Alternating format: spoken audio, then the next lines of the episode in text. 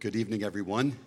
I know others will be coming in for a while because we're normally starting at 7:15, but we said we wanted to uh, make sure we get plenty of time, so we're going to get moving right into our study. But I'll use these first few moments after we pray just to give a little bit of an overview and um, a reminder once again that since this is the third evening, you'll have there are three sets of notes.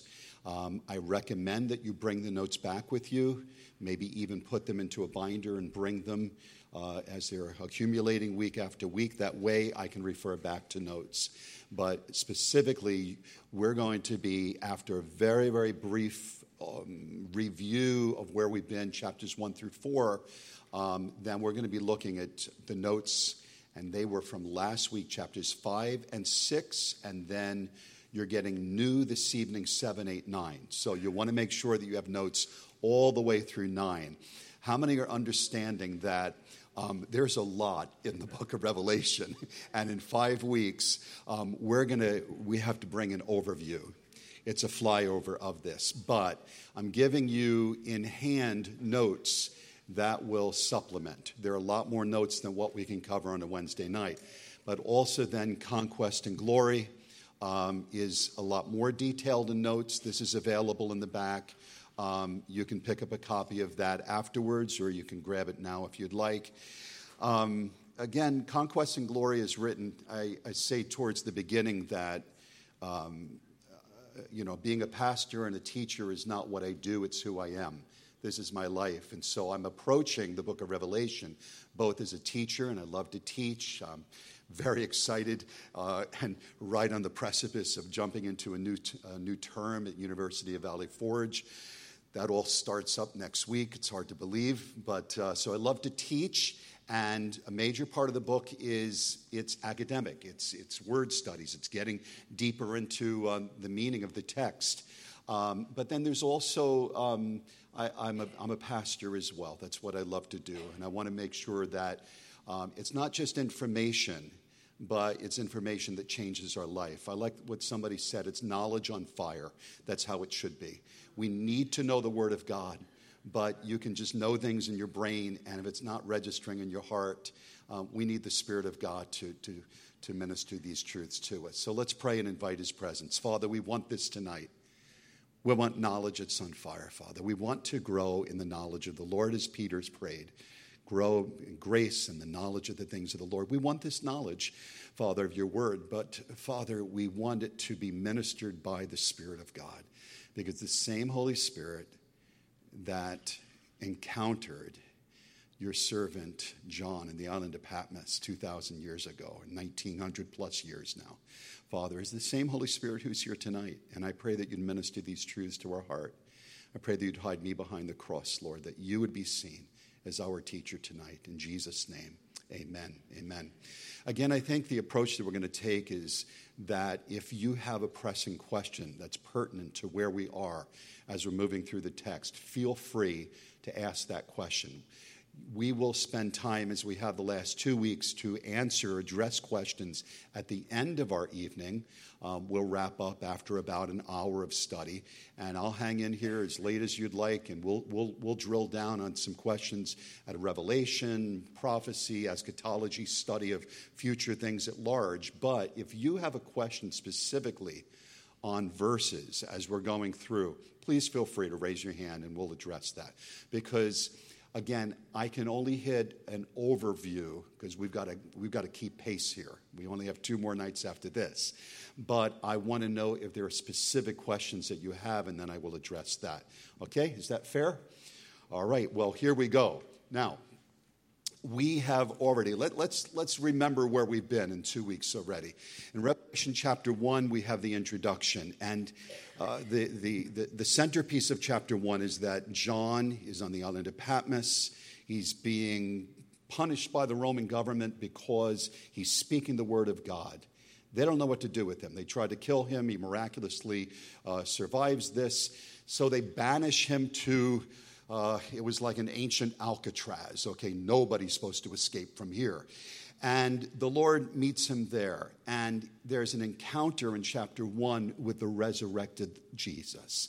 And John describes Jesus. If you recall, uh, and just a quick takeaway Jesus is pictured as the great high priest, and he's walking in the midst of seven lampstands.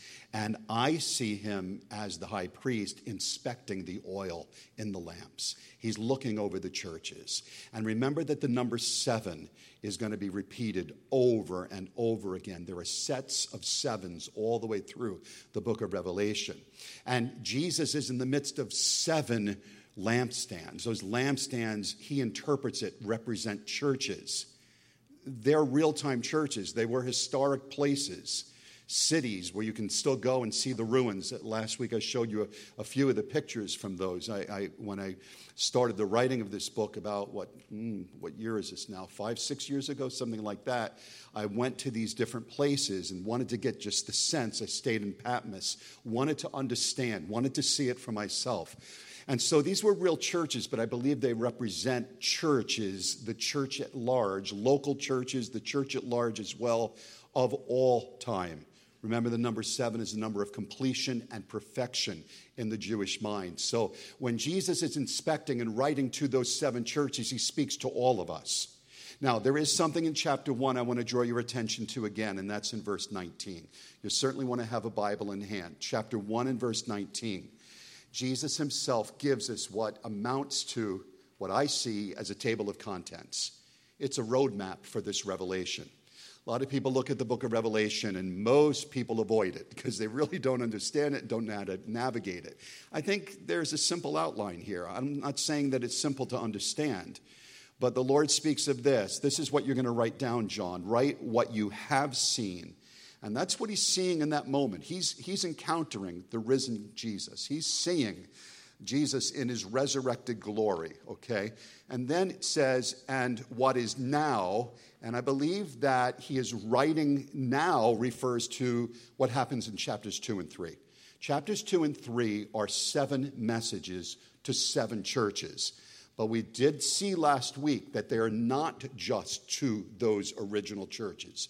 The wording is you if you read carefully, the wording is such that to anyone who has an ear to hear, let him listen to what God is saying to the churches. He speaks to Sardis, he says to the churches. So in other words, I am uh, Jesus is focusing upon a historical church in that day and pointing things out that would have registered. Remember, we, we looked at Laodicea and how they would have related to the things that Jesus was saying to the Laodicean church. Remember that the cold water, the hot water, the lukewarm. We talked. Talk, they would have gotten that message, but the message is timeless. The message is not just for that local church. It is a message to all churches of all of time, okay, to, and to every single one of us. So I think that's important. But to me, what, when Jesus says the things that in verse chapter 1, verse 19, what is now, I think he's referring to what, what Jesus is seeing in the churches real time. And that's chapters 2 and 3. But last week we, we got into chapter 4, and that's in, in, in, chapter 1 and verse 19 when he says, and the things that are yet to take place or will take place later. It's that phrase, metatauta. It's a Greek phrase, and I only use it because I will repeat that. You will see that phrase, which means and next or next to come, the next thing in this, in this sequence. It is a phrase that is used by John in the original language that tells us there are things yet to come. There are things yet to come. And I think that the things that are yet to come start at chapter 4 all the way through the end of the book of Revelation. So, in other words, you have a three part outline. The things that you're seeing right now, the things that are, Jesus says, that I'm seeing in the churches I inspect, and the things that are future, yet to come. Let's go to chapter 4, and there's a picture here, if we could have that, of the stair that staircase, that there's that call, and it reminds us that in chapter 4 and verse 1, John hears a voice. It's the voice of the Lord calling him to come up into heaven. And what we need to understand is from chapter 4 on, through, through all the chapters that we will speak of tonight, um, and it will be right through chapter all the way through chapter 16, the vantage point now is heaven. Once he's called into the throne room of God, as we saw last week, chapter 4, verse 1, come up here. That, that's what this represents. From here on, John's vantage point is the throne room of God. I want you to understand that. We also, and if I could have the next image, please, Pastor Matt, there was this rendition. Uh, this is an artist, a lady, it's copyrighted picture, but I thought it was just a, a very accurate depiction, I think, uh, you know, the best that we can understand with a visual. Um, and here, if you remember, I just want, to, want you to re- recall some of the imagery that was there. We talked about the significance of the, the red hue, the carnelian, this ruby red, the blood of Christ forever and ever. We talked about the significance of the, the emerald, uh, this iris. Uh, rainbow is often the way it's translated, but it's in the Greek language, it's an iris, which means a, a, a full round circle but this is interesting. It's not a rainbow with different colors, it's all green. It, it represents something that is everlasting. And I look at that iris that John sees, this circle over the throne and around the throne of God. To me, it's like an eternal wedding ring. It's the oath of the covenant. It is, I promise to redeem you. I promise never to leave you. I love you with an everlasting love, and I really mean business. I will lay my own life down for you. So, forever and ever, please understand this. The book of Revelation is filled with worship all through. And those who reject worship, you see you know, a great contrast. But you see a lot of worship in the presence of the Lord. But you also have this. Most of the worship, most of the time that John sees is directly tied into redemption we will be praising the Lord for the blood of Jesus Christ forever and ever. That will never grow old. It's the reason we are there. God Himself took our place, stepped into our world. God, who cannot die, knew that death separates us from him. So he takes on human form. He becomes the God man. He becomes, as we're going to see in just a few moments, the, the Son of Man out of Daniel chapter 7, this miraculous one, this supernatural one who appears as a man, the Son of Man, and yet receives worship in heaven. He's, he's got to be God. He's got to be divine, and yet he's a man. Who is this God man? Well, forever and ever, we will remember why we're there in heaven. And to me, even the colors and this picture that John sees reminds us it's all about the blood of Jesus Christ. That's why we're there. And then we saw that there were four living creatures, and, and uh, just a reminder. And listen, if you, if you want to drill down and look at different thoughts and different opinions on what these are, are.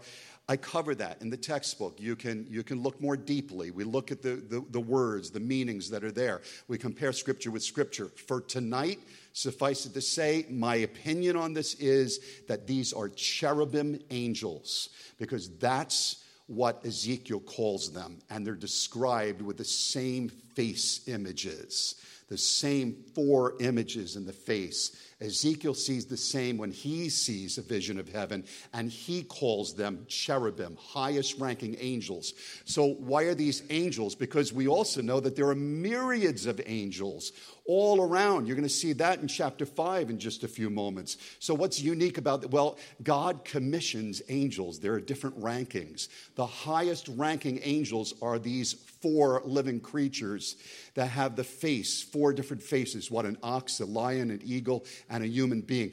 I think that they're angels, cherubim angels, that are commissioned by the Lord to represent all of the created world, everything in creation, including humanity, but all of the created world, bringing worship back to God.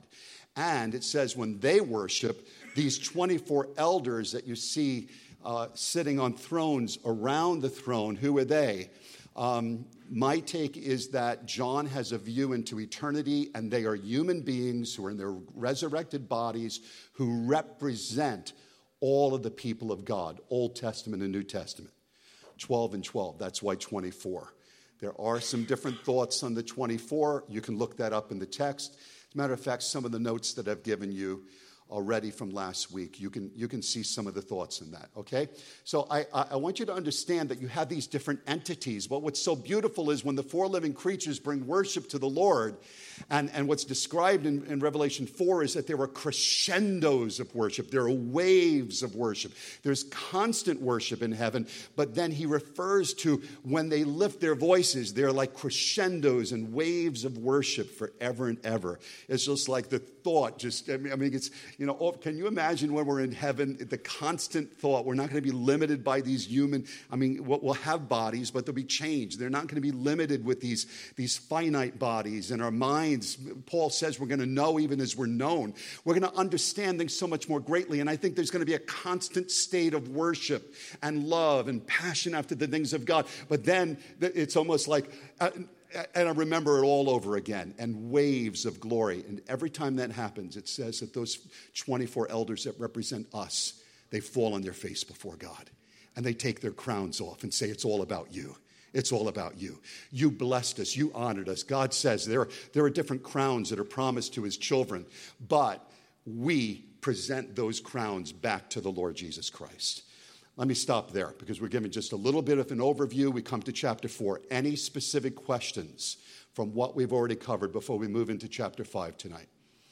And obviously, we need to shift gears and really move. Any questions? All right, let's do this. Let's do a reading starting with chapter five. And you have notes. Um, I just know that if we, if, if we drill down with the notes that you have in hand and just read through this. We're only going to get through, you know, maybe two chapters. We need to get to about chapter 9 tonight to keep pace. So let's go to chapter 5. We're in heaven now, and now something very, very powerful happens. So I'm putting up on this screen the notes for chapter 5, but you have them in front. Everybody has notes, right? So let's go. Let's, let's read. Then I saw in the right hand of him who sat on the throne a scroll. So here's the Father. The right hand to the Jewish uh, mind always was a hand of favor and power. So the right hand that he's going to give something to the Lamb of God, Jesus, means he's entrusting him with power and favor. In the right hand of him who sat on the throne, that, and the one who sits upon the throne is the Father is God the Father. And it says, uh, a scroll with writing on both sides and sealed with seven seals. Now, I go into a lot of detail in the printed notes you have in hand, but even more so in the book. I'm, I'm just going to have to give overview, but I've got to tell you that this scroll, to me, it's the key.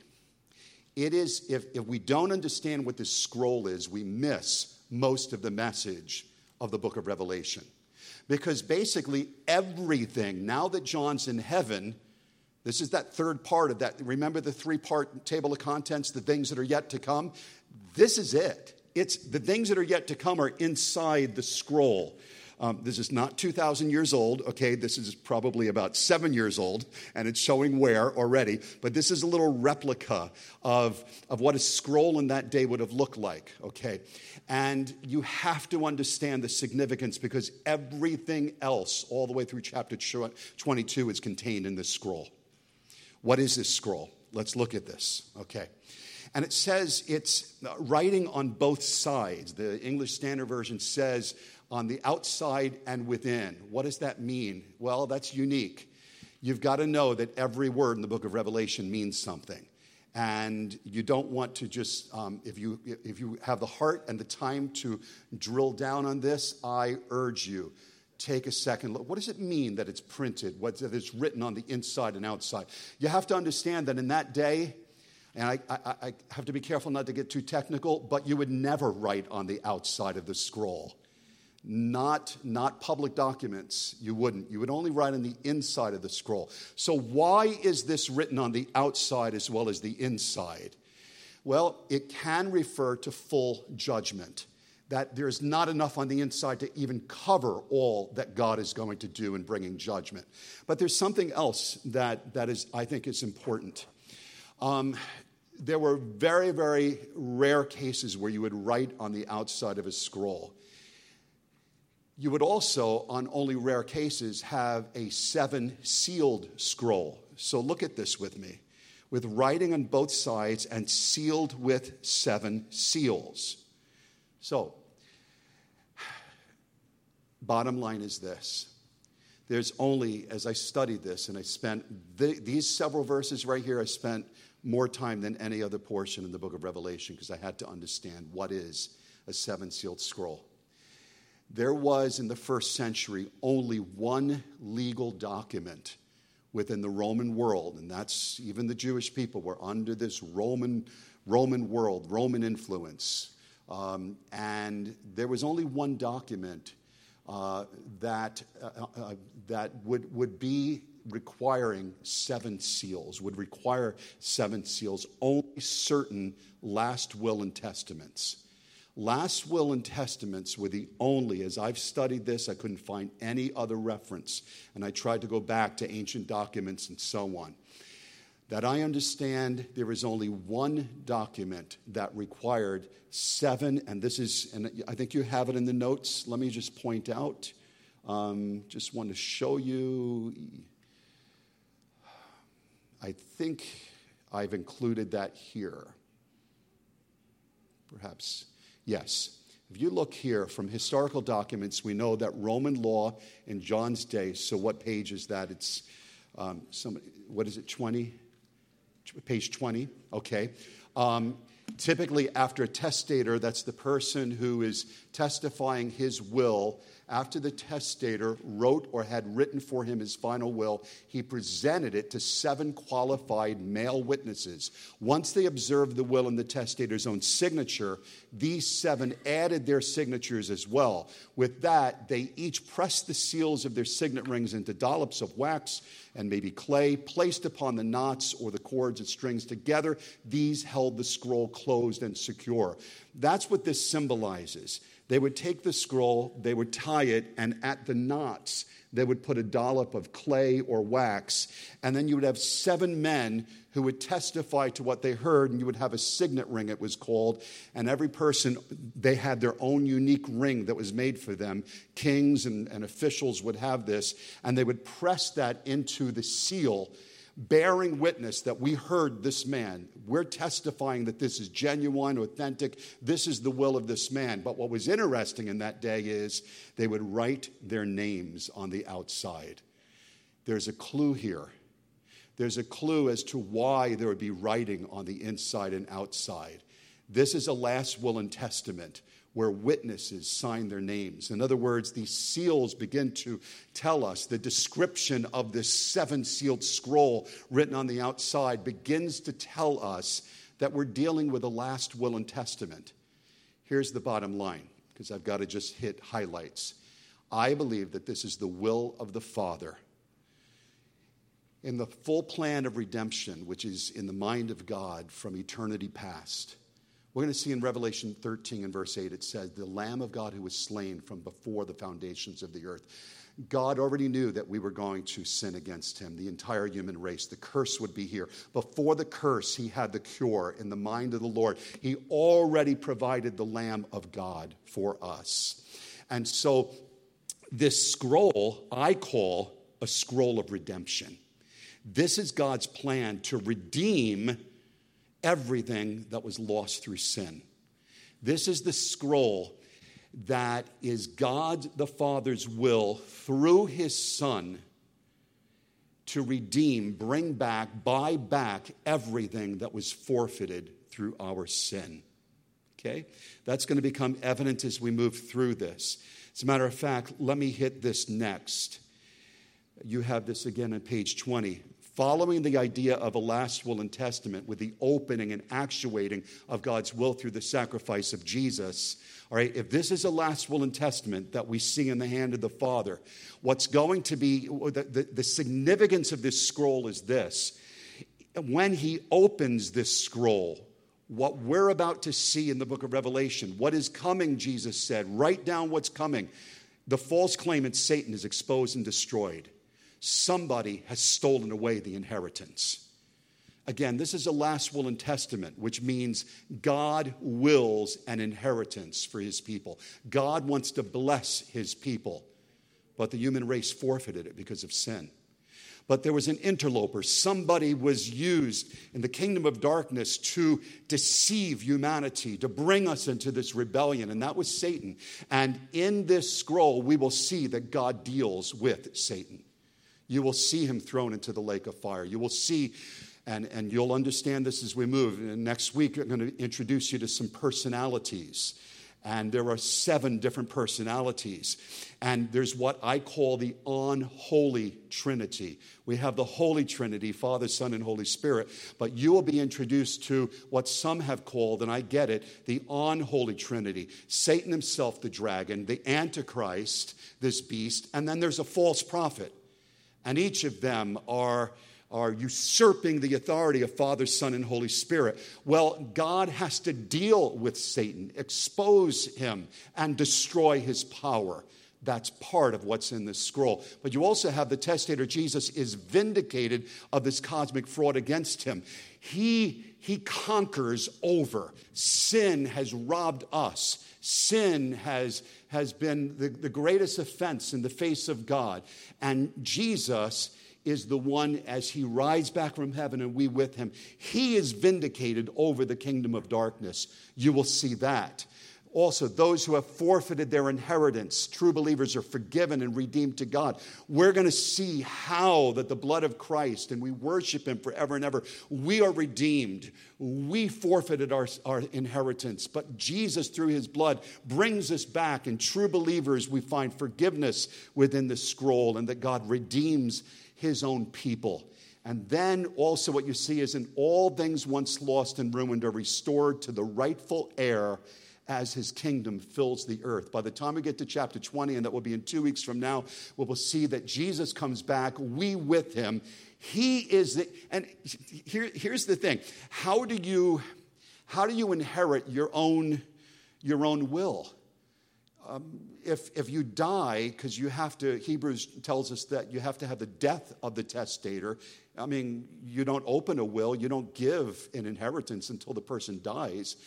How is it that Jesus, it's his will, how does he die and yet open the, open the seals? How does he claim the inheritance as the heir of all things and bring that inheritance to us because we're co heirs? How does it happen? How does a dead man inherit? He's got to rise from the dead.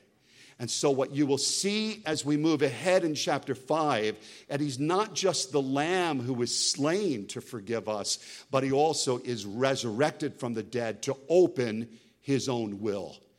He is, it's his will, but he's also the one who is the heir, the Bible says, the heir of the Father. We receive everything through Jesus, the heir, and we are co heirs.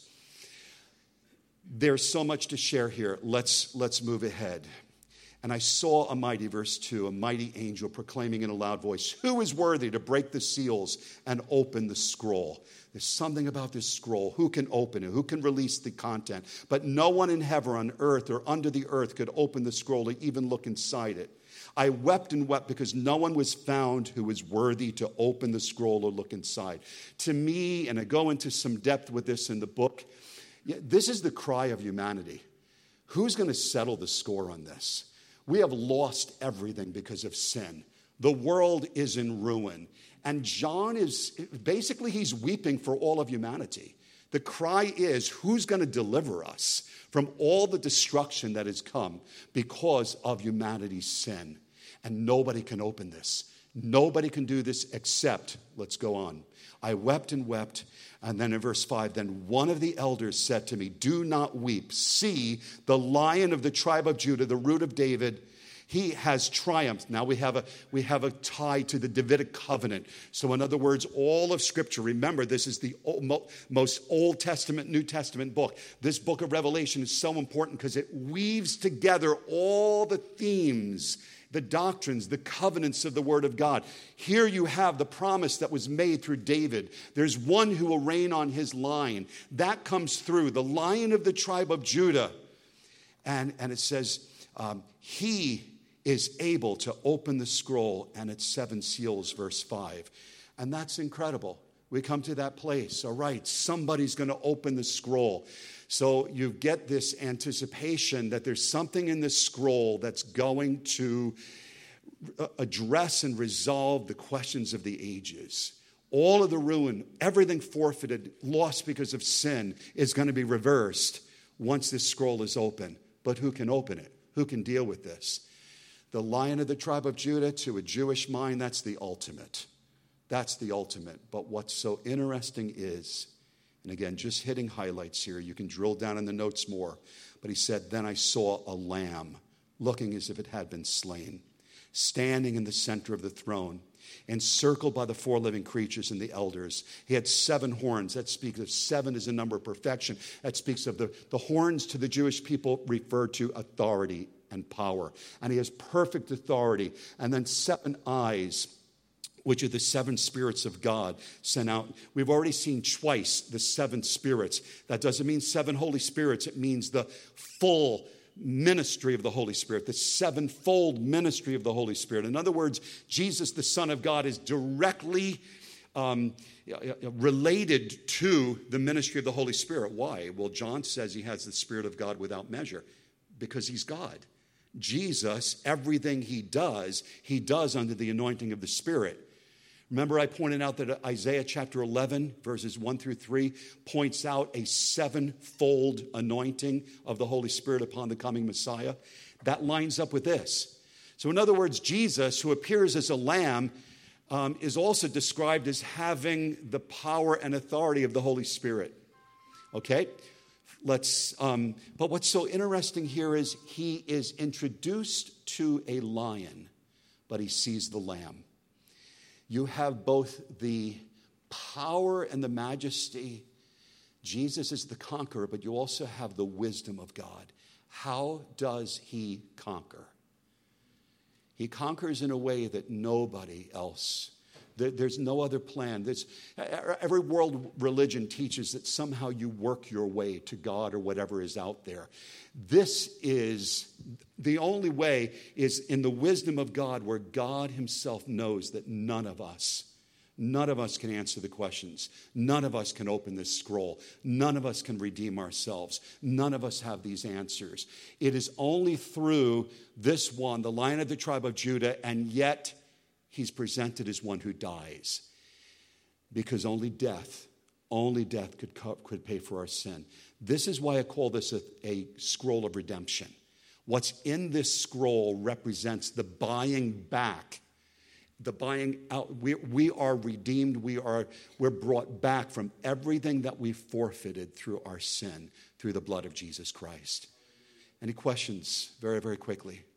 Anything that occurs to us? We're just doing a flyover Let's, let's keep going. He came and took the scroll from the right hand of him who sat on the throne. So here's Jesus. He appears as a lamb, and he's slain because I happen to believe that forever and ever, and we don't understand what this means. Will we, like John, see Jesus as one who is slain? What does that mean? Will we see the nail prints in his hands? No doubt. But I think he's looking at him like a lamb. He's seeing him like a lamb appeared. And yet he's not, you know, he's, he's not dead. He's not inactive. It says he's standing there and he takes, the lamb takes the, the, the scroll out of the hand of the father. The father gives it to the lamb. In other words, he is, he is not a helpless victim. The, the fact that he died for us was not Uh, spoiling the plan, it was fulfillment of the plan. It's in the blood of Christ that the victory is won. Do we follow that? Let's go on. And when he had taken it, the four living creatures and the 24 elders fell down before the Lamb. Each one had a harp, and they were holding golden bowls of, full of incense, which are the prayers of the saints. The rest of this chapter, and I don't have time to cover this verse by verse, the notes in the book will cover this, but the rest of the chapter is worship. And it is worship that is all based in giving honor to Jesus as the Lamb because of his shed blood for us. But I want to show you something. I'm just going to hit another highlight that I think is important. Would you turn with me, please, to Daniel in chapter 7? Daniel chapter 7. I want to make a parallel, a connection here. I think this will help you. In Daniel chapter 7, you have this reference to it's a, it's a vision that Daniel has. Let's read just a few of these verses quickly. Daniel chapter 7. And verse 19 In my vision at night, I looked, and there before me was one like a son of man. In other words, he looked human, coming with the clouds of heaven. And he approached the Ancient of Days, that's the Father, and was led into his presence. He was given authority, glory, and sovereign power. All peoples, nations, and men of every language worshiped him. His dominion is an everlasting dominion that will not pass away, and his kingdom is one that will never be destroyed. I think this is the same picture as Revelation chapter 5. I think what you see here, this Son of Man, and isn't it interesting that the, the title, the name that Jesus used for himself more than any other name was the Son of Man? And I don't think that was just identity with our humanness, although that's true. I think it was identity to this, this one who looks human and yet receives worship in heaven and is given all authority. I think what Daniel is seeing is the very thing that John sees the scroll that represents all authority, all power, the, the, the plan of the Father through his Son to redeem, bring back everything that was lost. And then you come to Revelation 11 and verse 15, and it says, All the kingdoms of this world have become the kingdom of our God and of his Christ, the anointed one. So, in other words, I think Daniel is seeing the same thing. That's important because I want to take you over to Daniel chapter 12 for a moment, please. And look what he says here. he talks about in, in chapter 12, and he takes us to the very last days. We're in the beginning of Daniel in chapter 12. There will be a time of distress such as not happened from the beginning of nations until then. But at that time, your people, everyone whose name is written in the book, will be delivered. Multitudes who sleep in the dust of the earth will awaken to everlasting life. So, in other words, it's coming a time, God says to Daniel, here's this revelation, okay? And at the end of time, God's to deal with the nation of Israel, and it's to be at the same time as the resurrection from the dead. So, in other words, it takes it right to the very end, just like the book of Revelation. But look what it says next because there's a book that Daniel has been given to write in. But you, Daniel, close, uh, um, in verse 4 of Daniel chapter 12, you, Daniel, close up and seal the words of the scroll until the time of the end. I think that what Daniel sees here is that God is saying, There's something I have planned for humanity to redeem them to bring back everything that was lost through sin. And I have a plan to deal with the nation of Israel. But seal it up right now. Seal it because it's not the time yet. Daniel, I'm giving you insights. I think what John sees is our day. I think that John sees the day when this scroll begins to open. I believe that Daniel is told it's not time yet John is looking at a time in the future when the scroll, seal by seal, will be opened. I happen to believe that we're on the precipice of that. I think that there was a question. I saw somebody's hand. Yeah, brother, did you have a question? Um, did, sir? Did, did you have a no? Okay, all right. Yes. What's the reference in Daniel 7? Daniel 7, um, that was in verse um, starts with 13, Daniel chapter 7 and verse 13, all the way down through 14.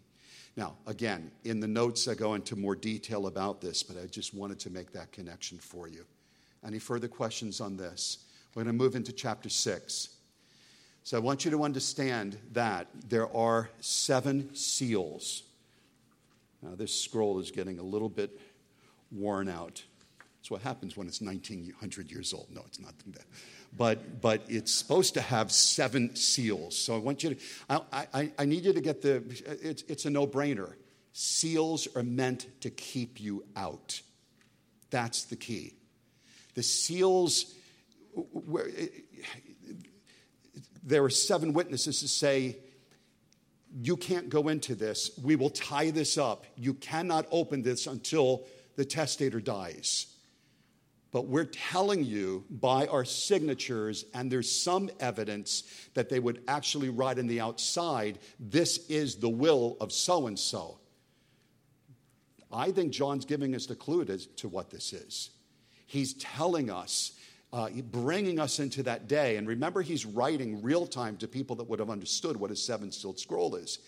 I think from the description that he gives, they would have known this is a last will and testament. But the idea is this the seals are there to tell you stay out until the proper time. That's all important here. One of the big questions that just when it comes to prophecy, one of the, not just a question, but arguments and whole churches and, and you know, different fellowships, they fight over this, and you'll get, you'll get believers disagreeing upon the timing of the rapture and so on. And will the, will the, the bride of Christ go through the tribulation? Part of that is addressed by the relevance of this scroll and the seven seals. So follow what I mean by that as we move ahead. Because once you come into chapter 6 now, and you have notes for chapter 6, so let me shift over. As you can see, we're just hitting highlights here. I don't have time to, to even read in detail, but let's just continue doing a reading. So let's go to chapter 6. Um, back to Revelation. I was in Daniel. So, Daniel, I'm sorry, Revelation chapter 6. I watched now, so he's still in heaven, as the Lamb opened the first of the seven seals. So, this Lamb who has been slain and yet is resurrected, because he's the lion at the same time as the Lamb, both power and wisdom is seen. He's the one that opens. Only he has the authority because he shed his blood. Only He has the authority to bring back everything that was forfeited because of our sin. So He opens the first of the seven seals. And then I heard one of the four living creatures say in a, a, voice like thunder. So I will tell you that in the first four seals that are broken and opened, the four living creatures that we saw in heaven, they are associated with this. When Jesus breaks it, you hear a voice and, and, and follow this, I heard one of the four living creatures say, and this is the cherubim with authority, come. And I looked, and there before me was a white horse. So, with the authority of the highest ranking angel, there is a release, there is a revelation here of what's coming. And the first is, and they're known as, could I have that picture, please? The next one. We have the, we have the lion there. Let's, let's move. Now, this is another picture of a seven sealed scroll, okay? Uh, a little bit more authentic. Um, let's go back. You should have the, um, the four horsemen. Do you have that? Chapter 6, just to give us a, a picture of that. There's what's known as the four horsemen of the apocalypse. Um, this is often referred to, and people don't even know what it represents. This is the picture, okay? This is a, a depiction of what we see. Um, even here, there's a lot of debate. So I want to take you, if you follow in the notes here, um, in this first, yes, here we are. In this first horse, this first seal that is broken, and this first horse that comes riding out, it's a white horse. Its rider held a bow, and he was given a crown and he rode out as a conqueror bent on conquest. Amongst Christians, there's a lot of debate as to who this is. I will tell you that my opinion is that this is the Antichrist that will be, will, will, we will be introduced to next week. He's one of the personalities in the book of Revelation. He is bent on conquering. But there are people that will say, no way. This is Jesus himself riding on a white horse. You see, you see Jesus in a white horse in chapter 19. It's got to be Jesus. Well, this on page, help me with this, what page would it be? Is it 20? 25. On page 25, I tell you that riding in a white horse is where the similarity ends. Let me just, I, I think this is important to hit this. This rider that we see, this first horse that's represented with the breaking of the first seal, this rider is seen riding at the introduction of the events within the scroll. In other words, before we ever get into the scroll, he's represented there riding. Jesus is riding at the very end of those events, the end of the tribulation. This is at the beginning of the tribulation. This one in a white horse comes riding in. A white horse, by the way, in that day always meant one who was a conqueror, one who was acknowledged, maybe a general or the emperor would ride in on a white horse. It'd be a white stallion, it was the sign of authority. Um, this rider, it says, held a bow. Look at this. It says, its rider held a bow, and he was given a crown, and he rode out as a conqueror bent on conquest. He holds a bow, but there's no arrow. And maybe that speaks of just partial conquest. He doesn't get away with everything he desires to do. He only has the bow, but no arrow. Interestingly, Jesus in chapter 19, from Jesus' mouth comes a sharp sword with which to strike down the nations. He will rule them with an iron scepter. You never see in the hand of Jesus in chapter 19 just a bow. The description of Jesus on a white horse is very, very different from this.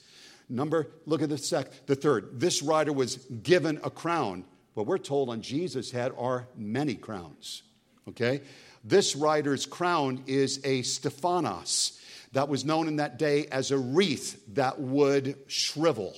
It was, it would last for a few days. It was, it was the wreath of victory that would give to people who won a race.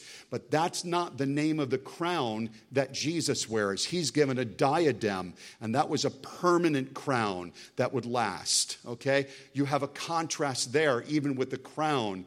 Uh, that this, this, this, this one is riding, uh, wearing. This rider wrote out as a conqueror bent on conquest and is then followed by violence, famine, plagues, and death throughout the earth. That's what he brings in. That's not what Jesus brings in. We have a di- very different description. Jesus comes to bring a quick end to rebellion and to inaugurate peace throughout the earth, not famine and plagues. That's not what Jesus is bringing. Okay? This rider, if you notice, is accompanied by three other riders, all of whom bring death and destruction. Jesus is seen when he comes riding back, it's the armies of heaven. It's you and I and the angels. We are the ones that come riding back with the Lord Jesus, not three horrendous other, other riders who bring devastation to the earth. Do you, do you follow the contrast here between these? Let's go just a little bit further. Um, this rider is name. Oh, okay, no, this rider is contrasted with the three other horses of different colors. Those who ride with Jesus all follow him on white horses. Over here, we have different color horses, all bringing devastation. The only horse that's spoken of along with Jesus are the white horses that we are riding with him. It's a very, very different picture. And finally, this rider is nameless, but Jesus carries the name faithful and true, the word of God and King of kings and Lord of lords. I think that's important, okay? Because those who deny that um, that this is the Antichrist, they, they, they, they would say that this is Jesus. They're not understanding that there is one who, why would he ride a white horse? Because he's, he is a counterfeit. He is one who, that's what Antichrist means one who takes the place of or is opposed to. And so there's coming one who will try to lead the world into deception who denies the, the ministry and the person of the Lord Jesus Christ, tries to deceive the nations. Um, and whereas Jesus will be given from the Father all authority and will, all the kingdoms of this world will become his kingdom, okay? He will rule over this. Um, the, the Antichrist tries to take this by force. So, what I see in the first white rider here, this first seal, is this it is predictive of when this scroll opens there is going to be one who rises to try to lead the world um, and, and, conquer the entire world. There's going to be, there's coming, a, and we'll be introduced to this one, the beast, the Antichrist next week, a one world dictator. A one world, I'm going to talk about the Babylon world system next week. And there is one who's coming to lead a Babylon world system. It's a one world system that is described. Babylon is used here in the book of Revelation. And I think that it's the Antichrist who seeks to, um, he, he, he's going to lead the, the, the, the nations of this world in that way. There's so much to be said here. Forgive me if I'm complicating and I'm trying to simplify this. Any specific questions here? Let's go to the second. When the Lamb opened the second seal, I heard the second living creature say, Come. Then another horse came out. The, the, this one is a fiery red one, and its rider was given power to take peace from the earth and to make men slay each other. To him was given a large sword even the very words that are used here, I, I, I, point out, and sometimes it's helpful to do word studies. This is not the regular sword of a conqueror. This was the dagger. The word that's used here by John is it's a large dagger that was used by somebody who would bring insurrection or murder. That's what that dagger was used for in that day. It is not the picture of Jesus with a sword. That's a whole different sword coming out of his mouth, a double edged sword, the word of God. This is the dagger of a murderer. That's what we see in the hands of this second. So, in other words, you've, you've got one, this, this first horse is one who wants to conquer the earth, control the earth and we'll, we'll, that, that will come together next week. He's going to lead the Babylon world system. But then you have one who is riding on this red horse, this second, and that has to do with war. And he's, he's being, there, there will be, as Jesus said, the war and rumors of wars, but all this will culminate during the tribulation. Number verse 5. When the lamb opened the third seal, I heard the third living creature say, "Come." And I looked, and there before me was a black horse, and its rider was holding a pair of scales in his hand. And then I heard what sounded like a voice among the four living creatures saying, and, and you, you've got to know that this black horse represents death. Uh, and and there's, there's famine that takes place. And so you, you have you have the, this, this black horse, and he's holding scales. What is this about? He says, A quart of wheat for a day's wages, and three quarts of barley for a day's wages, and do not damage the oil and the wine. Very, very interesting. That may not mean that much to us, but when you drill down the original language, in the economy of that day, it indicates, and I put this in the notes, about 1,200% inflation. Everything went up 12 times the cost of what it normally would be in that day and yet don't touch the oil and the wine. What does that mean? There will be a, a, a ever increasing gap between the wealthy and the poor. Don't, the oil and the wine is what the wealthy would still have in hand. And I, I think what it represents is that there's going to be power struggle, there's going to be massive hunger and death throughout the earth. Um, and man will have his way. It's not going to be a pretty situation. Let's go to verse 7. When the Lamb opened the fourth seal, I heard the voice of the fourth living creature say, Come. And I looked, and there before me was a pale horse. Its rider was named Death, and Hades was followed close behind him. And they were given this death and Hades. Now, death is the action of death, separation, spirit and body. But Hades is to, the, to that mind, Sheol in the, in the Hebrew language. Hades was, was the Greek way of understanding it. It's, it, it's the place of the dead. It, it's the place of disembodied spirits. It's where you go when you die. That's how they would have understood this. In other words, Hades is placing its claim. It's going to, and how is it going to do that? They were given power over a fourth of the earth to kill by sword, famine, and plague, and by the wild beasts of the earth. It is a picture, and I go into, again, a lot more details in the notes and even further in the book, but the idea is that there's massive loss of life. And when you have that kind of loss of life, then even the animal kingdom and the beast of the earth will thrive on the carcasses. That's the idea, that they will be killed. It's, it is going to be this horrendous scene. Let's move to the fifth. When he opened the fifth seal, now this is a very, very different picture. This is not judgment anymore. As a matter of fact, these first four seals, I know that the hand of God is directly involved because it's in the will of God. It's within the scroll, the last will and testament. It's given by the Father to the Son, so you know that the Father's in charge. And yet I look at the, for those first four, these riders, and it's like this is the earth gone wild. This is the natural consequence of rejecting the Lord. This is what happens when humanity has its way and refuses the authority of God in our lives. This is the natural and the supernatural outcome of rebellion against God. Can I put it that way? We will see once the scroll opens that God will do supernatural things to bring judgment.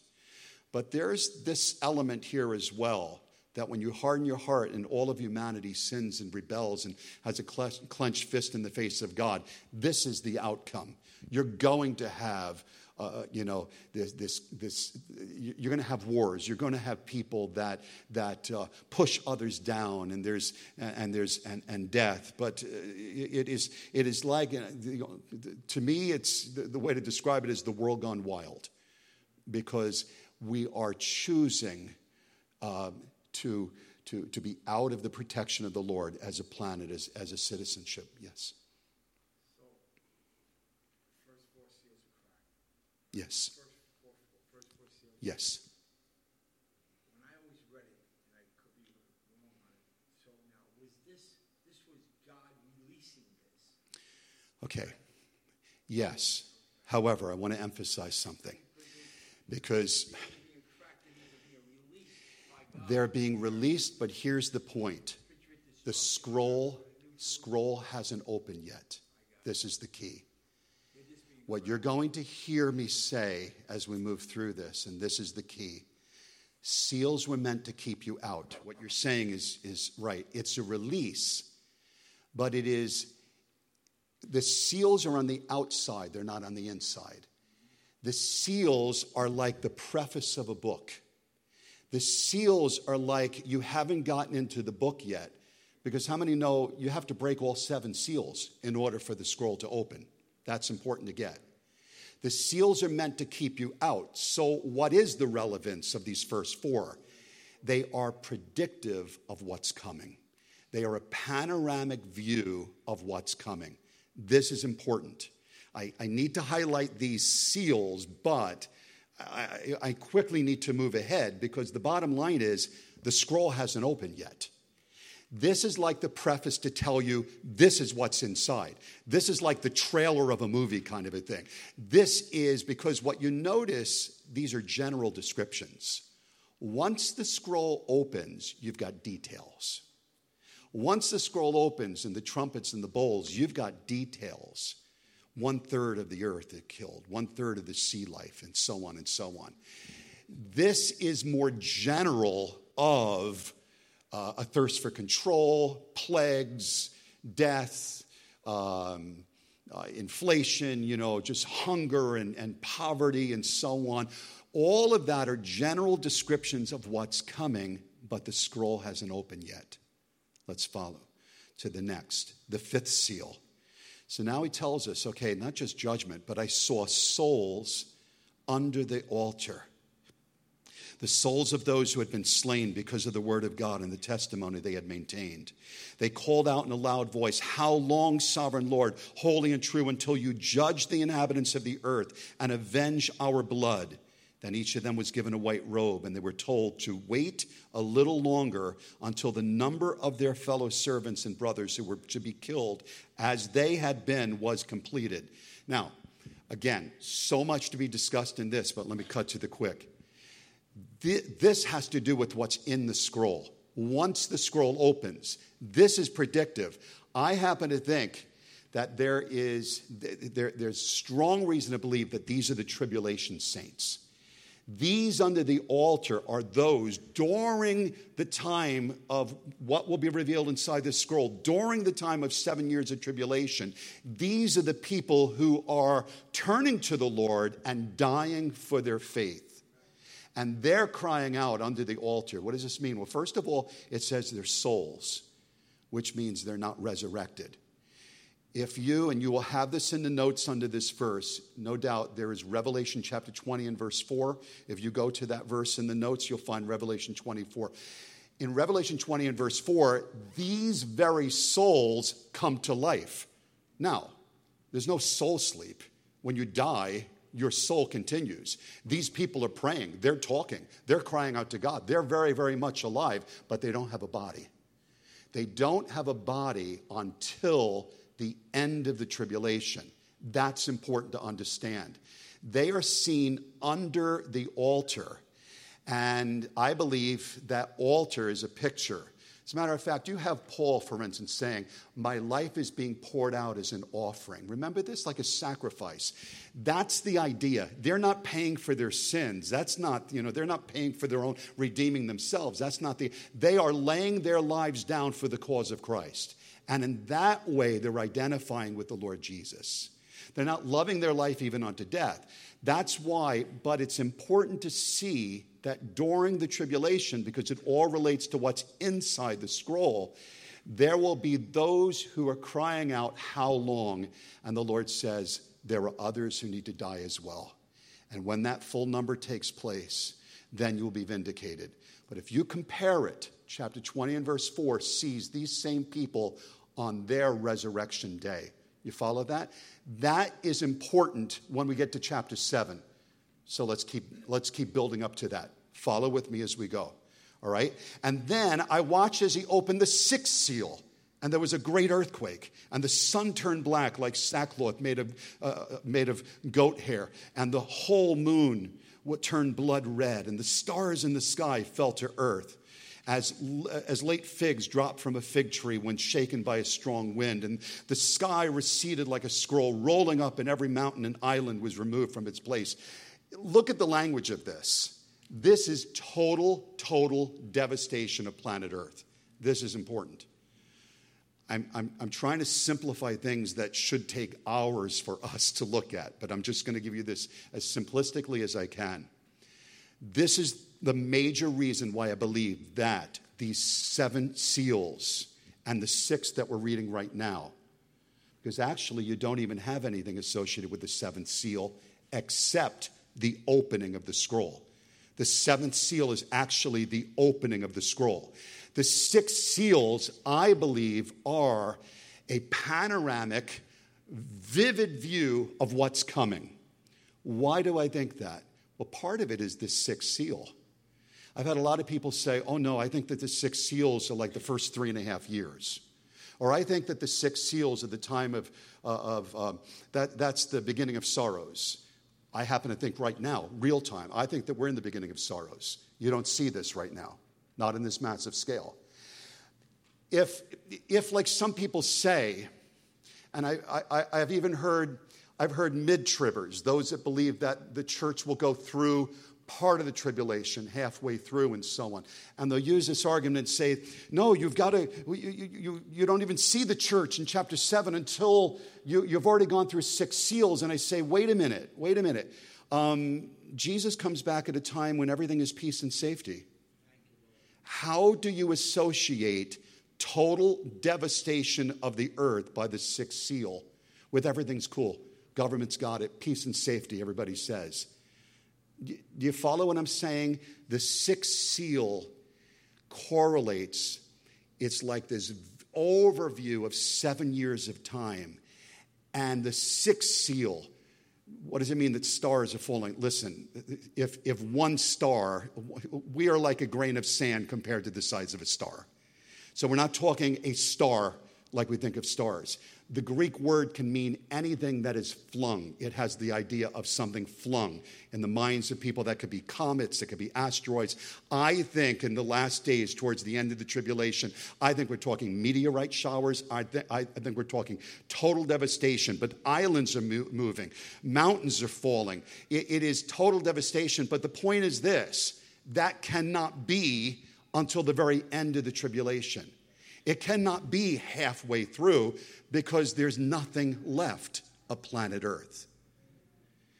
If you go to Isaiah 24, may just make a note and read it on your own. It's pictured. As a matter of fact, the language that John uses, this earth is rolled up like a scroll, um, that like figs falling from a tree. All of that language you will find in Isaiah. You'll find in Amos. You'll find in, in different prophets and, they're all looking to the very end of time. I, and here's, here's the major point, here's the takeaway before we get into chapter 7. This to me is, is, is integral to understanding this and the timing of the church being raptured. Before the church is seen in heaven in chapter 7, you have a description a sixfold description of what's coming. You follow that? But it cannot be real time because the earth by the end of it is already destroyed. Only Jesus coming back and renovating the earth for the millennial reign. can, can you know, salvage this earth. It's, it's totally devastated. You follow what I'm saying? Now, brother, I saw your hand. Did you want to? Yes, please. Okay. All right. So, this is the key, and that's what I'm going to hit next. I believe that the rapture happens before the tribulation. Okay? I believe that. Now, I believe it's at the end. Um, it's going to be, so we're heading into, let me, um, my apology, there's just so much. If you look at the end of chapter six notes, I think I allude to this. Um, you know, no, it's in chapter eight notes, right at the end of chapter eight. Do you see at the very end, I put a note about WordQuest? Do You, is, that, is that in there? If you look at the very last page, it'd be the end of chapter. No, no, forgive me. I, I think I gave you through nine. Is it the end? My apology. Can I? I want you to see there is another document, and Pastor, I can share. It's on page 37 at the end. If you look in page 37, I'm going to provide this, um, Pastor Jeff, however you want to make this available. I'll send it as a PDF file. Um, this question is asked all the time When is the rapture of the church, the catching away to be with the Lord? I'm telling you, as what I'm seeing in the book of Revelation, my, my viewpoint, but this document that I refer to at the end of 37, um, WordQuest, this is years ago, I felt, I, I, you know, I, I, need to be able, this was when I was at Calvary Temple pastoring, we wanted to, uh, bottom line, I, I, felt that people needed to learn the 16 foundational truths of our fellowship. And so it's a workbook. It's about 100 pages, a workbook on the 16 foundational truth. The 13th truth is called the blessed hope. In that study, there were three pages of why biblical reasons. There were 10 reasons, and there were others, but I summarized 10 reasons why I hold to a pre trib rapture.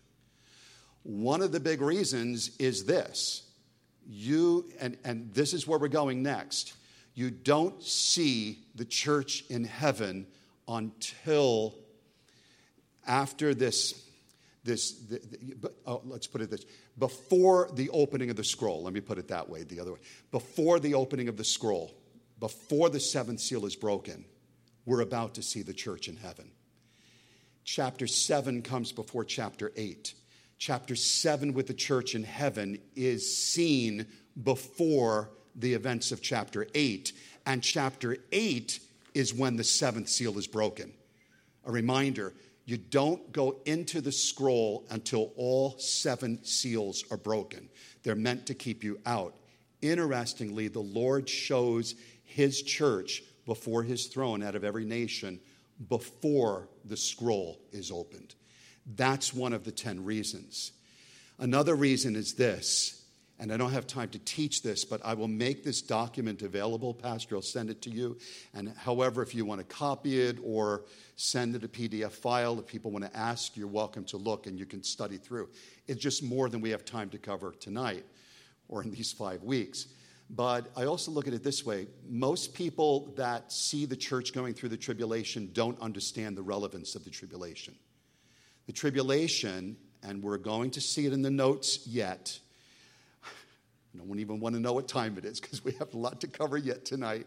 But the tribulation, first and foremost, is a time of the outpouring of God's wrath.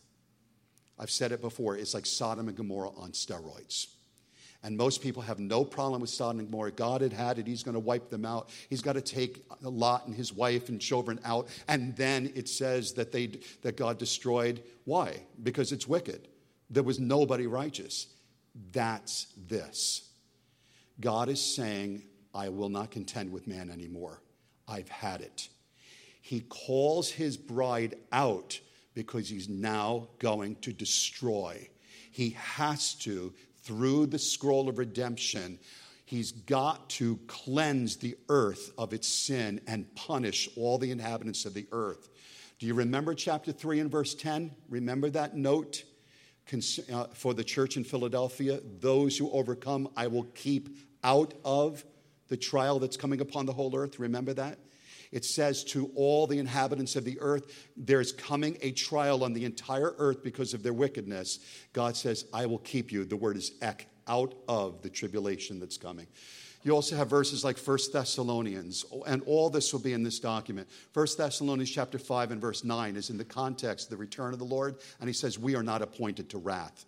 Most people don't understand that the major purpose of the tribulation is the wrath of God.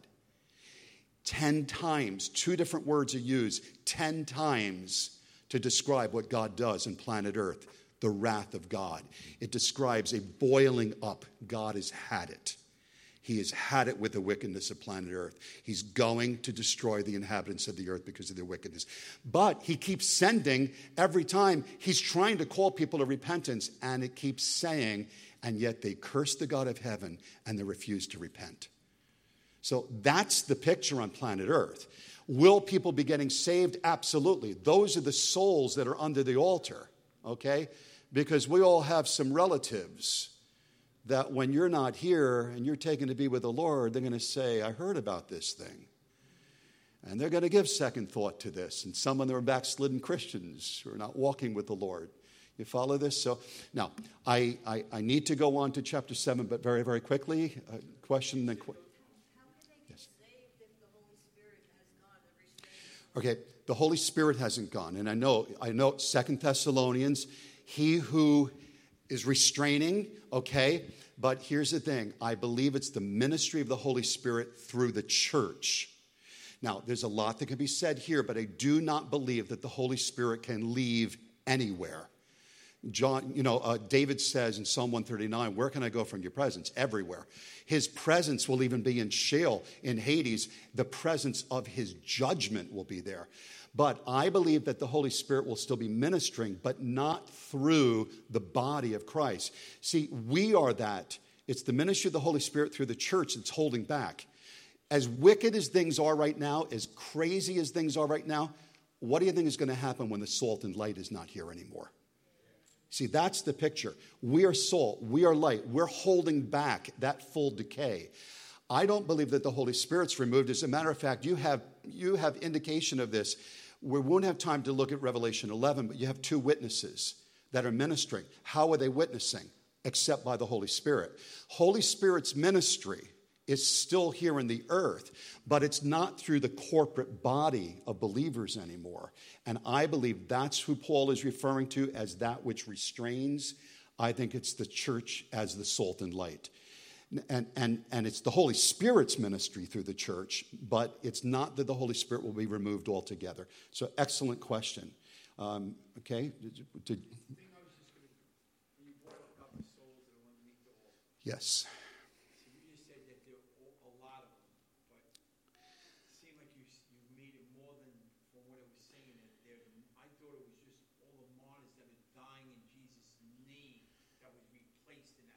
I think they're the martyrs during the tribulation because they're directly related to what's in the scroll. Remember, the seals are referring, the outside, the seal is testifying to what's inside. I think that these are the people who are dying during the content of the scroll. I think they're the tribulation saints. Now, let's, let's build up to this. We come to chapter 7. After this, I saw four angels standing at the four corners of the earth. Now, I go into this in the notes. That doesn't mean that the Bible is not scientific. Um, scientists still talk about the sun coming up in the morning, and the sun doesn't come up in the morning. It, it's, a, it's a poetic way of talking about north, south, east, and west. Okay, that's how they would talk when it talks about the four corners of the earth. That's all it refers to as the four points of the, of the compass, holding back the four winds Okay, then I saw another angel coming up from the east having the seal of the living God. Now, there was an image, or we could go, Pastor Matt, to that next one. It's sort of a depiction of how that this angel, uh, before this, where you have the angel bringing the seals upon the heads of, uh, should be there, chapter 7. This is actually chapter 8, so it'll be before this. You had the image up there before. So, and it's fine. Let's read it. Then I saw another angel, and he's bringing a seal. Here's the bottom line Here's the bottom line because we don't, that's actually before this. It's the one where, that's the one. Uh, next one, please. There we go. All right, so there's this angel. What does it mean that he's sealing people in the forehead? Okay? You have to understand that just like putting a seal on a document speaks of authenticity, um, but it also speaks of protection. Okay? It speaks of belonging, genuineness, um, when you would put, in that day, they would even put a baker in Israel in the first century, would put a signet, a sign into bread in that day to say, this bread comes from this bakery, okay? Uh, it was something that they did because a seal to people meant this is genuine, you know where it came from. This is saying that God is putting his seal of ownership and protection on how many people? 144,000. Is that a literal number? I tend to think that it's not. And that's not heresy. You have to understand apocalyptic literature used codes, used numbers. Just like the number seven, a number of completion, represents not just seven local churches, it represents all. I think that the 144,000 is 12 times 12,000. You have that in the text? Just like seven, the number 12 was the number of completion. I think what it means is this God has an appointment with the nation of Israel, and I believe this with all of my heart. Do you realize today Israel is not right with God? Um, I love Jewish people as I love Palestinians and Muslims. I love people, okay? And Jesus loves people. Um, but I will tell you right now, the nation of Israel, is hardened against the things of God. I've been there several times. You remember speaking with a, a man who was a very high ranking official, and he addressed us. And, he, and he, he has accepted the Lord. He said 80% of Israel, of Jews that is in Israel, 80% are not practicing their faith at all. They're agnostics, they're atheists, or not observing Judaism at all. 80% of Jews in Israel. What is it going to take to turn them? If you look at Zechariah chapter 12 and verse 10, it shows in the last days, and the context is a day when God calls the nations against Israel. So you know that's never happened. The whole world has not gathered at Israel's doorstep. Remember, Jesus said, For Israel, it'll be worse in that day than it ever had been before or ever will be again. In Zechariah 12:10, in that context, it says that God will give Israel a spirit of supplication and grace. How is he going to do that? This is what's known, Jeremiah chapter 30 and verse 6, as the time of Jacob's trouble. This is a time when God allows the nation to be so chastised that there's, he draws the line. And, and a major part of Israel will fall away and will come under the judgment just like the rest of the world. But the nation itself, God has an appointment with. Okay? And um, I believe that what you see in the first part of chapter 7 is God, it's His way of saying, I have sealed a remnant to myself. A remnant of Israel will turn to me. I will seal them. I put my, my stamp of ownership upon them. And it says, it uses the word servants. What does that mean? I happen to think, and I'm trying to compare scripture with scripture. The Bible, Old Testament, says that Israel will be a light to the Gentiles. When has Israel, as a nation, been a light to the Gentiles? They have never fulfilled that calling. I believe that during the tribulation, when the nation is brought to its knees, there will be a remnant of Israel, of Jewish people that will cry out to God. I believe that when it says that they're servants, they're going to be as evangelists. This, this is, a sister, you asked about the Holy Spirit. This is another way where you know that the Holy Spirit will be working through these Jews who are getting right with God. They're a remnant, and they're serving the Lord by becoming a light to the Gentiles. That's what I see. But then you see a very, very different picture. So I've got to, I've just got to summarize but then you come to the second part of chapter 7. In the notes, I talk about two great groups, right? Um, we're in chapter 7 notes. I'm sorry, we're flying here. So let me go to these next notes. Chapter The two great multitudes. The first are the 144,000. I happen to think that it represents the full number 12 times 12,000. You've got 12 tribes listed. There's a lot more to be said in there. Why isn't the tribe Dan in there? I go into some detail in the notes all right? Actually, not even in your notes, it's more in the book. Why wouldn't Dan's name be in there? Interesting. If you go back to the allotment of territory, and I happen to be reading in my devotions right now the book of Judges, Dan forfeited their territory. They did an end run and did not accept. And this may be God's way of saying, you forfeited on earth, you forfeited in heaven. You've lost out. As a matter of fact, Dan was also the first tribe to lead Israel into idolatry, and they were known for wickedness and sexual immorality. So it might be a signal. So again, I don't have time to cover those fine details, but as you study, it's very interesting. But I th- after you see Israel, after you see the remnant, now we've got to read this. Okay, now this gets very, very exciting. Here we go.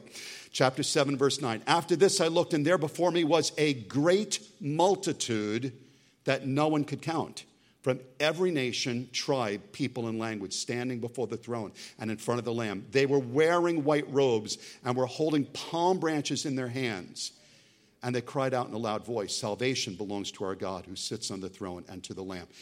And then you have this incredible uh, worship service in heaven. Here's the point, and I've, I've got to summarize. John makes it very, very clear that there is a huge distinction. Can we go to the next picture, please, of the great multitude? That yes, there's a great difference between this multitude, nobody could number, and they're standing before their throne. They have palm branches in their hands, which seems to, indicate they've got hands, they've got a body. Palm branches was what you would, you would wave that to a conqueror, to give honor to a conqueror. We have won, they're saying. It is a very different picture than a limited group of souls underneath an altar crying out, How long? A lot of people, and I go into detail in the notes, I'm just giving you a, a flyover here. I think that this is the raptured church. I think this is the first view of the body of Christ, the bride of Christ, standing before the throne of God. They are seen from every nation, kindred, tribe, and tongue. They are without number. They are redeemed. They are in their glorified bodies. They are not the same. I've heard so many people say, oh, these are the people that are dying on planet Earth. And, and you see, there are a lot of pre trib people, and part of the reason that sometimes people reject this idea of the, of the church being raptured before the tribulation is that we have forced some things that are just not biblical. I've heard a lot of people teach, oh, Revelation 4, verse 1, when John was called up, that's symbolic of the rapture.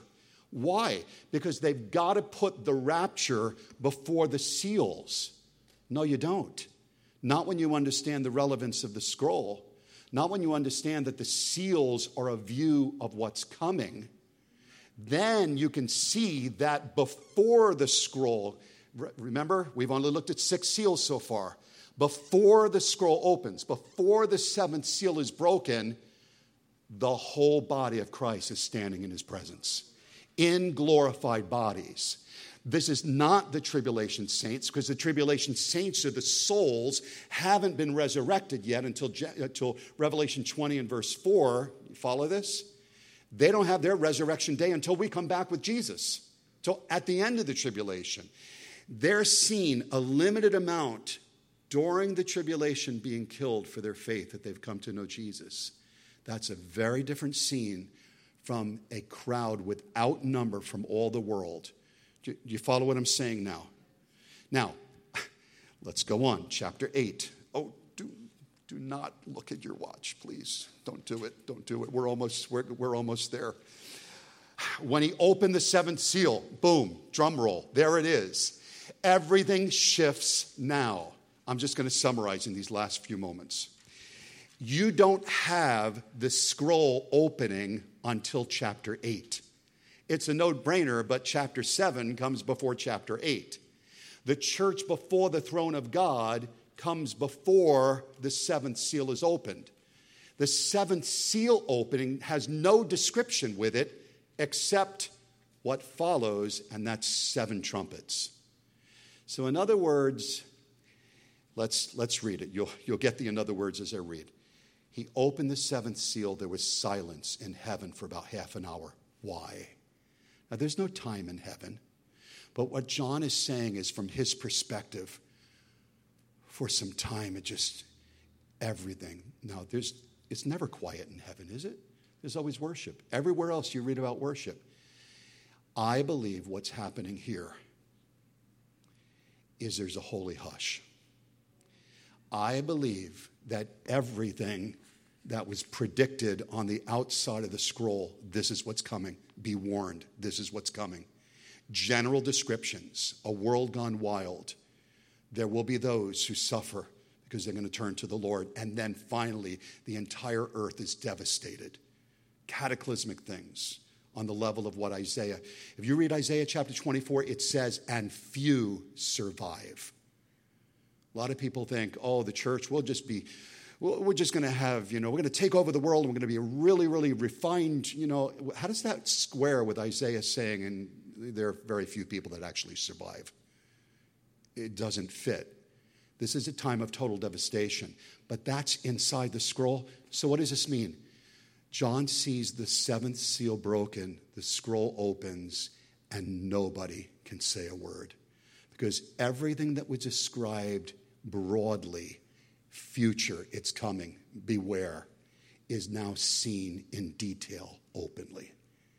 And angels and redeemed humanity can't say a word.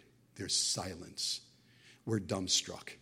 There is, to me, there is no other purpose indication by this holy hush, this silence in heaven.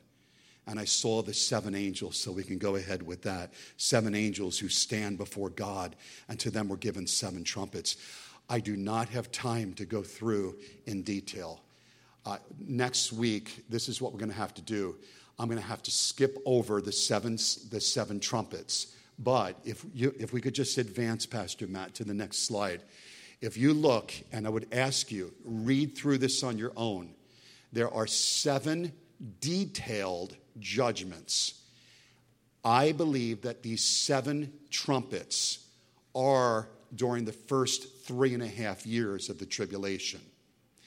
Next week, you're going to be introduced to personalities, seven personalities Michael the archangel, a beast out of the water, a second beast out of the land. That's very interesting itself. Why one out of the water? Why one out of the land? It'll make sense. Um, you've got a, a, woman riding in the back of a beast, of the beast. What is all of this? There are seven personalities.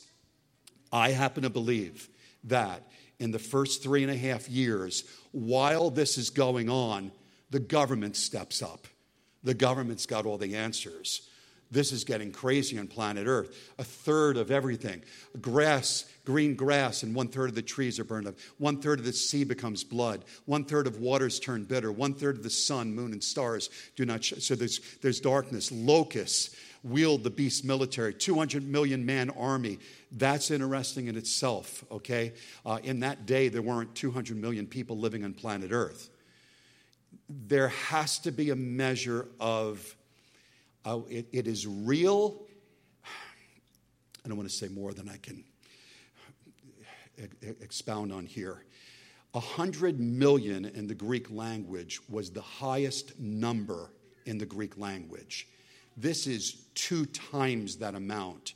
It may not be that John is, is saying there'll be exactly 200 million soldiers on horses. There's another problem there are not 200 million horses on planet Earth right now. Okay? You, you, follow what I'm saying? I think what John is saying in the language of the apocalyptic is two times the highest number that you could ever count. There will be so many soldiers coming up against Israel in that day. The forces will be coming up against them. And all of that is part of this in the first three and a half years, you have, there's just so much to cover in this. You, you have the Antichrist making a covenant with Israel for seven years.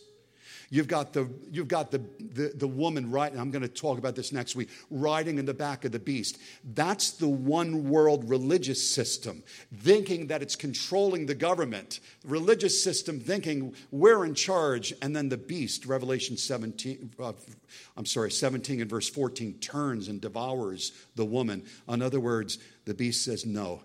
Halfway through, halfway through, just like Second Thessalonians chapter 2, this, this Antichrist, this one who usurps the authority of God, will say, No, no Jews are going to worship, no Muslims.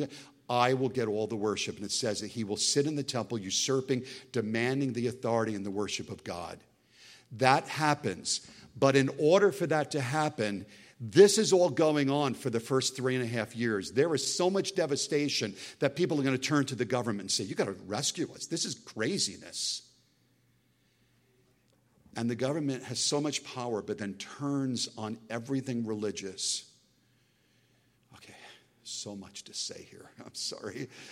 We'll, we'll take this further. I need you to read chapters 8 and 9 with the notes. Chapters 10 and 11, I'm just going to allude to next week, but we're going to, we're going to start with chapter 12 next week because 12, 13, 14 begins to show you these seven different personalities, and you have to understand that to get the balance of the book of Revelation. And then the two weeks from tonight, we'll talk about the millennial reign of Christ and heaven itself. Okay? Pastor, I've gone way, I've gone way over. I am so excited because you said, I can't wait for next week because you said you're going to introduce us to the Antichrist. I'm just wondering his name. Yeah, you said you're going to introduce us to the Antichrist, and I'm like, I wonder, I wonder who he's going to name, you know, and you're probably going through, you know. So uh, yeah, and and that white horse, I was trying to look at the face to see whose face it was, but uh, hey, hasn't this been awesome? Oh my goodness.